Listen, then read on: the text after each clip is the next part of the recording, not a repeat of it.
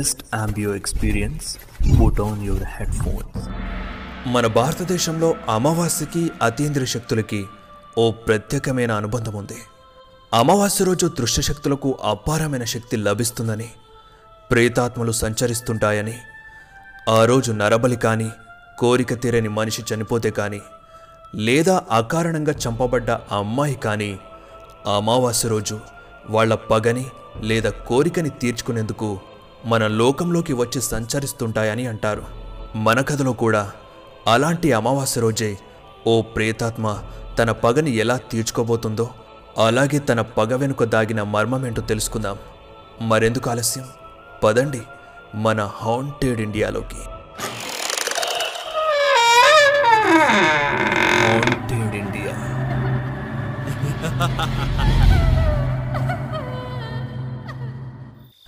అది రెండు వేల ఐదవ సంవత్సరం. కర్ణాటకలోని ఓ మారుమూల పల్లెటూరు. కటిక అమావాస్య. రాత్రి సరిగ్గా పన్నెండవుతూ ఉంది. ఊరు ఊరంతా గాఢ నిద్రలో మునగడంతో శ్మశాన వాతావరణాన్ని తలపిస్తోంది. ఊర్లోని కుక్కలు అక్కడక్కడ అరుస్తూ ఉంటే అమావాస్య చంద్రుణ్ణి చూసి ఊరి అవతలున్న నక్కలు శోకాలు పెడుతూ కూస్తున్నాయి. ఓ ఇంట్లో భీమప్ప మల్లమ్మ గాఢ నిద్రలో ఉండగా అప్పుడే మల్లమ్మ చెవులకి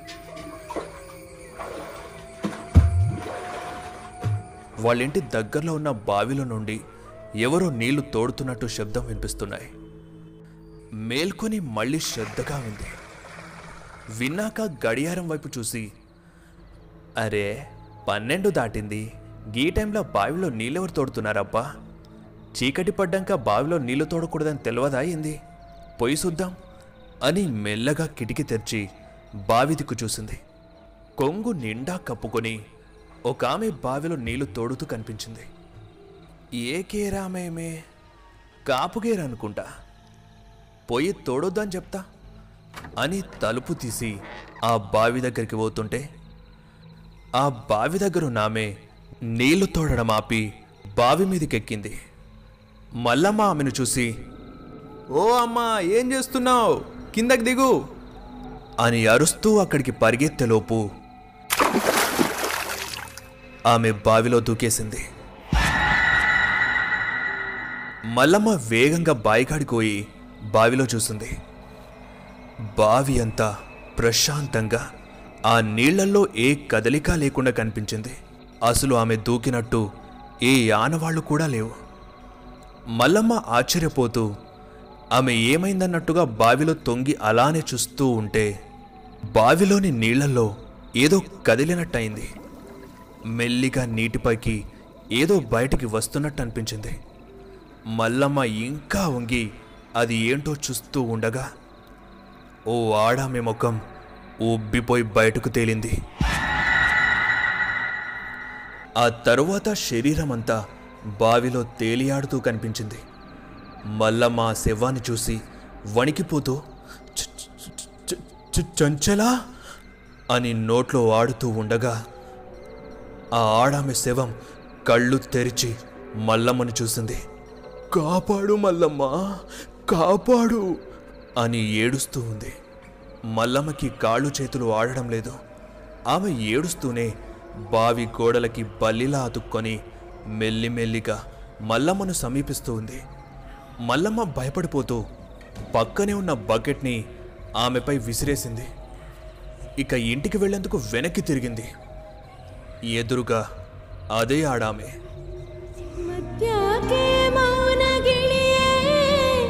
సిట్యాకే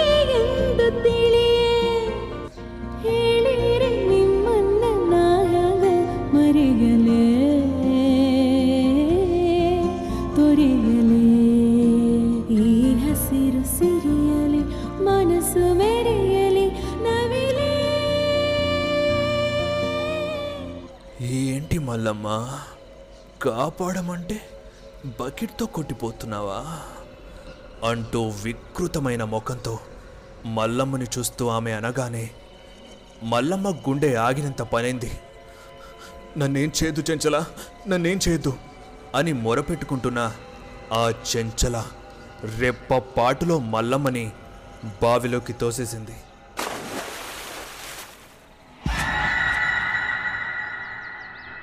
మరుసటి రోజు ఉదయం ఐదు గంటలు. పొద్దు పొద్దున్నే బావిలో నీళ్ళు తోడదామని వచ్చిన కొంతమందికి మల్లమ్మ శవం కనిపించింది. ఊరంతా మల్లమ్మ ఆత్మహత్య చేసుకుందని అనుకున్నారు. కానీ అంత కష్టం ఆమెకేమీ లేదు.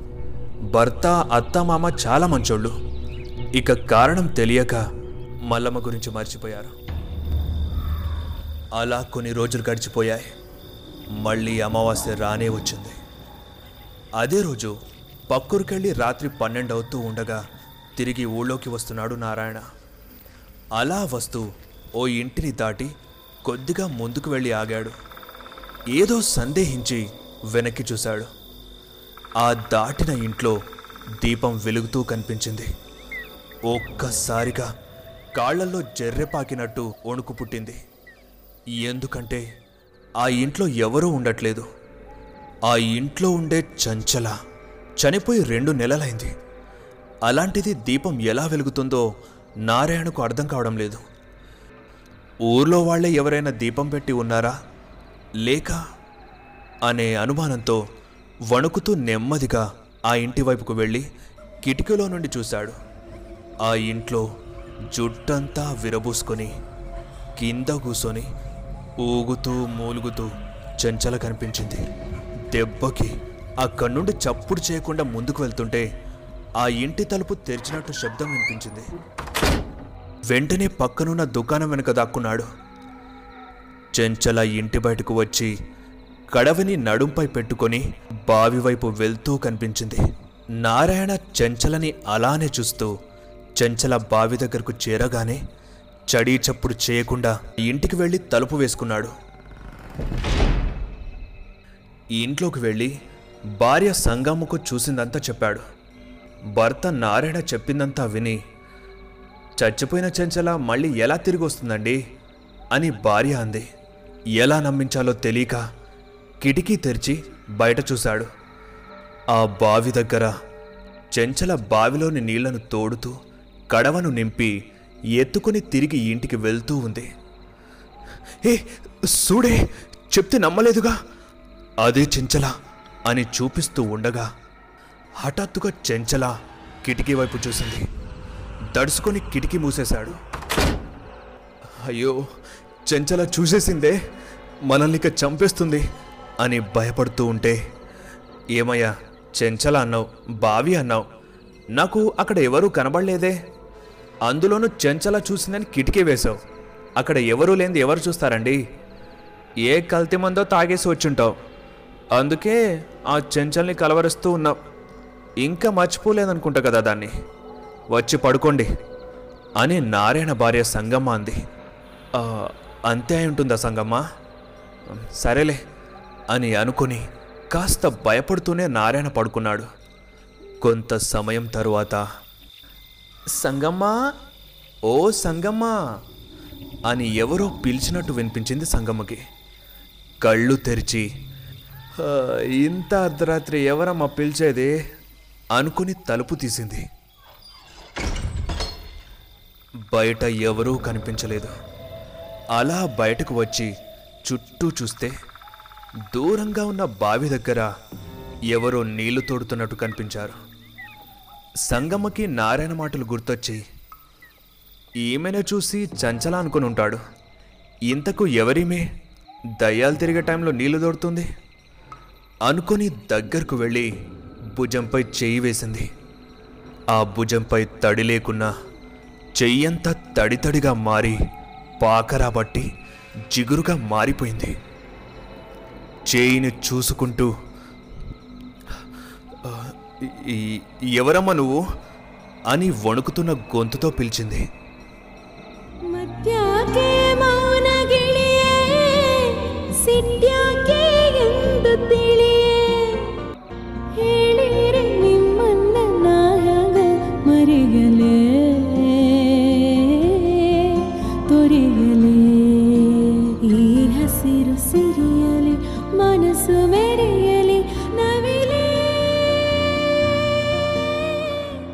అని ఆమె పాడింది. ఆ పాట విని "చ- చంచలా అని అంటూనే సంగమ్మ బిక్క చిక్కిపోతుంది. చంచల నెమ్మదిగా సంగమ్మ వైపు తిరిగి ఎలా ఉన్నావు సంగమ్మ? నేను గుర్తున్నానా? నా పాట గుర్తుందా?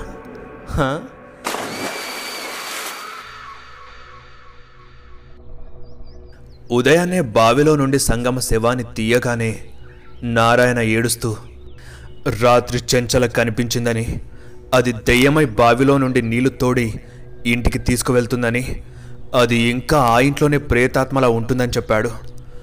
ఊర్లో అందరూ అది నిజమేనని భావించి ఇక నుండి చెంచల ఇంటివైపు కానీ ఆ బావి దగ్గరకు కానీ ఎవ్వరూ వెళ్ళకూడదని తీర్మానం చేసుకున్నారు. కొన్ని రోజులు గడిచాక అదే ఊర్లో ఉండే రాజేష్కి పట్నంలో కొలువొచ్చింది వెంటనే పెద్దలు ఒక మంచి అమ్మాయిని చూసి పెళ్ళి చేశారు. పెళ్ళైపోయి మూడు రాత్రులు గడిచిపోయాయి. ఆ రోజు అమావాస్య.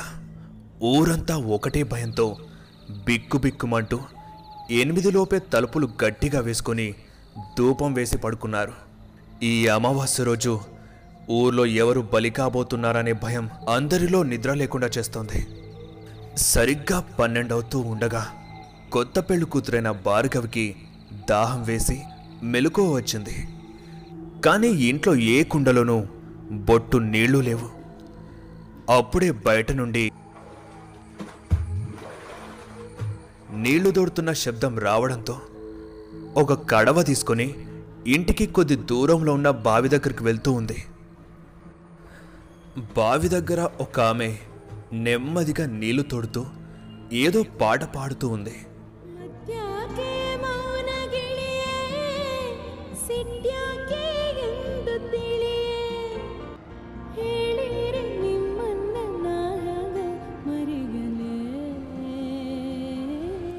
భార్గవి బావి దగ్గరికి వెళ్ళి పాటను వింటూ ఉండగా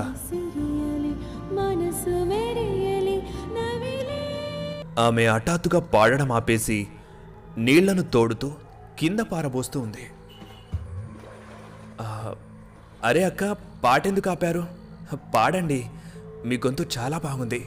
పాట కూడా చాలా బాగా పాడుతున్నారు అని భార్గవి అన్నాక అవునా? అంత బాగుందా? అని నవ్వుతూ అందామే. నీళ్ళు కింద పారబోయడం చూసి అక్క మీరెందుకట్లా నీళ్ళు కింద పోస్తున్నారు? అని అడిగింది. పాకరా అమ్మా పాకర పట్టింది అందుకే పాడేస్తున్నా అని ఆమె అంది. ఏంటక్క మొహం చూడకుండా మాట్లాడుతున్నావు? మీ పాట ఇంత బాగుందంటే మీరు ఇంకింత బాగుంటారో? ఏది? ఓసారి ఇటు తిరగండి అని ఆమెను పట్టుకుని తిప్పింది. ఆమె చాలా అందంగా కనిపించింది. మీ గొంతులానే మీరు చాలా బాగున్నారు తెలుసా అక్క? మీ పేరేంటి? అని అడిగింది భార్గవి. చంచల అని ఒక విధమైన ప్రీతితో చెప్పింది. అప్పుడే భార్గవి ఒంటరిగా అక్కడ ఏం చేస్తున్నావు? అంటూ తన భర్త అరుపు వినిపించింది. ఇంట్లో నీళ్ళు లేవండి అందుకే నీళ్ళు తోడదామని ఇక్కడికి వచ్చాను అయినా నేను ఒంటరిగా ఏం లేను నా పక్కనే చెంచల అక్క కూడా ఉంది. అని భార్గవి అనగానే భార్గవి అక్కడుండొద్దు వచ్చే త్వరగా వచ్చేయి. భార్గవి రా. అని ప్రాణం పోయేలార్చాడు. భార్గవి భయపడి మా వారు పిలుస్తున్నారక్క మళ్ళీ కలుద్దాం. అని బిందెతో వెళ్ళిపోయింది. ఇంటి దగ్గరికి రాగానే చెంపబే ఒక్కటి పీకి ఇంకోసారి చెప్పకుండా ఇలా రాత్రులు బయటకు రాకు అని భార్గవి భర్త కోప్పడి ఇంట్లోకి పంపించాడు. ఆ తరువాత నిర్మానుషంగా ఉన్న బావి వైపు చూసి వెంటనే ఇంట్లోకి వెళ్ళి తలుపేశాడు. కొద్దిసేపటి తర్వాత భార్గవి అమ్మా భార్గవి అంటూ ఎవరో పిలిచినట్టు వినిపించి భార్గవి లేచింది.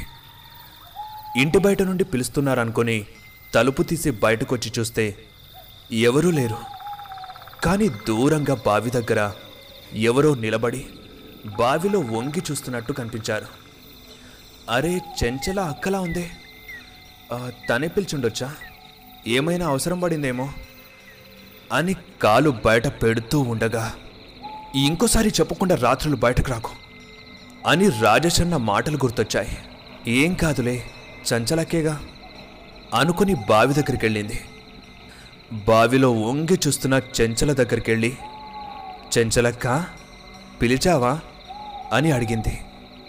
చెంచల మెల్లిగా వెనక్కి తిరిగి భార్గవిని చూసి మళ్ళీ బావిలో చూస్తూ ఉంటే ఏమైంది చెంచలక్క? బావిలో ఏం పడింది? అని భార్గవి అడిగింది. నా శరీరం అమ్మా నా శరీరం పడి మూడు నెలలైంది.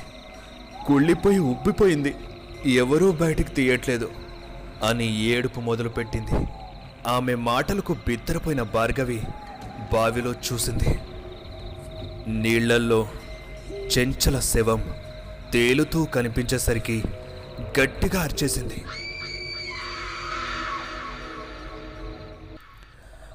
పొద్దున్నే నిద్ర లేచిన రాజేష్కి బయట నుండి ఒక్కసారిగా ఏడుపు పొడబొబ్బులు వినిపించగానే పక్కకి చూశాడు. భార్య భార్గవి లేదు.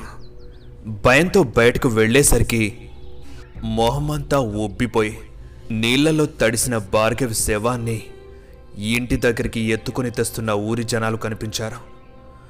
భార్గవి! అని కుక్కపట్టి ఏడ్చేశాడు. భార్గవి శవాన్ని గుంతలో పెట్టేశాక వాళ్ళ నాన్నని ముందు కూర్చోబెట్టుకొని నాన్న అసలు ఇంతకు చెంచల ఎవరు? ఎందుకని ఆడవాళ్ళను ఆడవాళ్ళను మాత్రమే చంపేస్తుంది? గట్టిగా అడిగాడు. చంచలది ఏ ఊరో తెలీదు కానీ కొన్ని నెలల క్రితం మన ఊరికొచ్చి నాకు ఎవరూ లేరు. ఇక్కడే ఉంటాను. మీ పిల్లలకి పాటలు చెప్తానని అంది. చంచల వయసులో ఉండేది. అందంగా కూడా ఉండడంతో ఊర్లో పెద్దలు ఒప్పుకున్నారు. ఆమెకి ఊరవతల ఒక ఇల్లు కూడా ఇచ్చి నెల నెలకి జీతం ధాన్యాలు కూడా ఇచ్చేవాళ్ళు. ఊర్లో పిల్లలకి ఆడవాళ్ళకి చంచల మొదట్లో బాగా నచ్చేది. చంచల పాటలు కూడా బాగా పాడేది.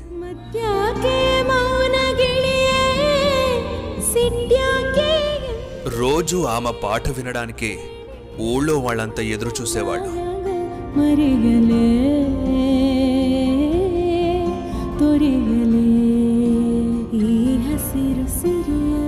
మనసు కానీ మరోవైపు చంచలని బలవంతంగా లొంగ తీసుకొని ఊళ్ళో ఉండాలంటే మా పక్కల పండాలని భయపెట్టి చాలామంది చంచలని లోబర్చుకున్నారు.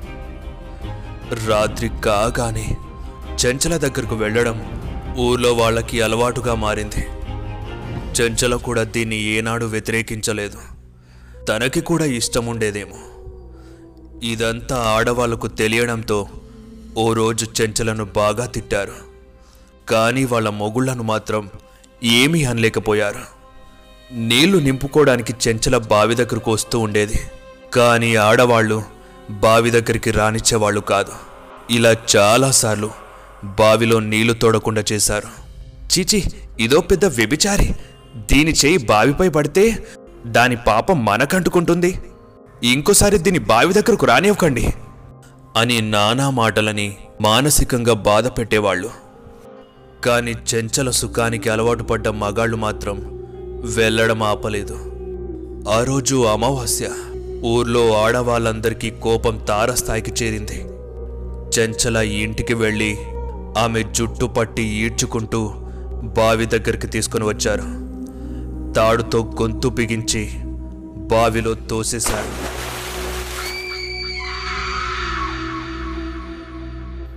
చంచల గిలగిల కొట్టుకుంటూ ఆ బావిలోనే చలనం లేకుండా చచ్చిపోయింది బాబు. అందుకే ప్రతి అమావాస్య రోజు చెంచల ఆత్మ ఇలా తనని చంపిన ఆడవాళ్ళందరినీ చంపేస్తుంది. అని రాజేష్ నాన్న అనగానే మరి భార్గవి ఏం చేసిందని నాన్న? తనను చంపింది? అని అడిగాడు. భార్గవి కూడా ఆడదే కదరా? అని బదులిచ్చాడు. ఇక ఆ ఊర్లోనే ఉంటే ఇంకా ఎంతమంది ఆడవాళ్ళ ప్రాణాలు పోతాయో అని భయపడి ఆ ఊరిని ఖాళీ చేసి అందరూ వెళ్ళిపోయారు. ఒక్క చెంచల తప్ప. మధ్యాకే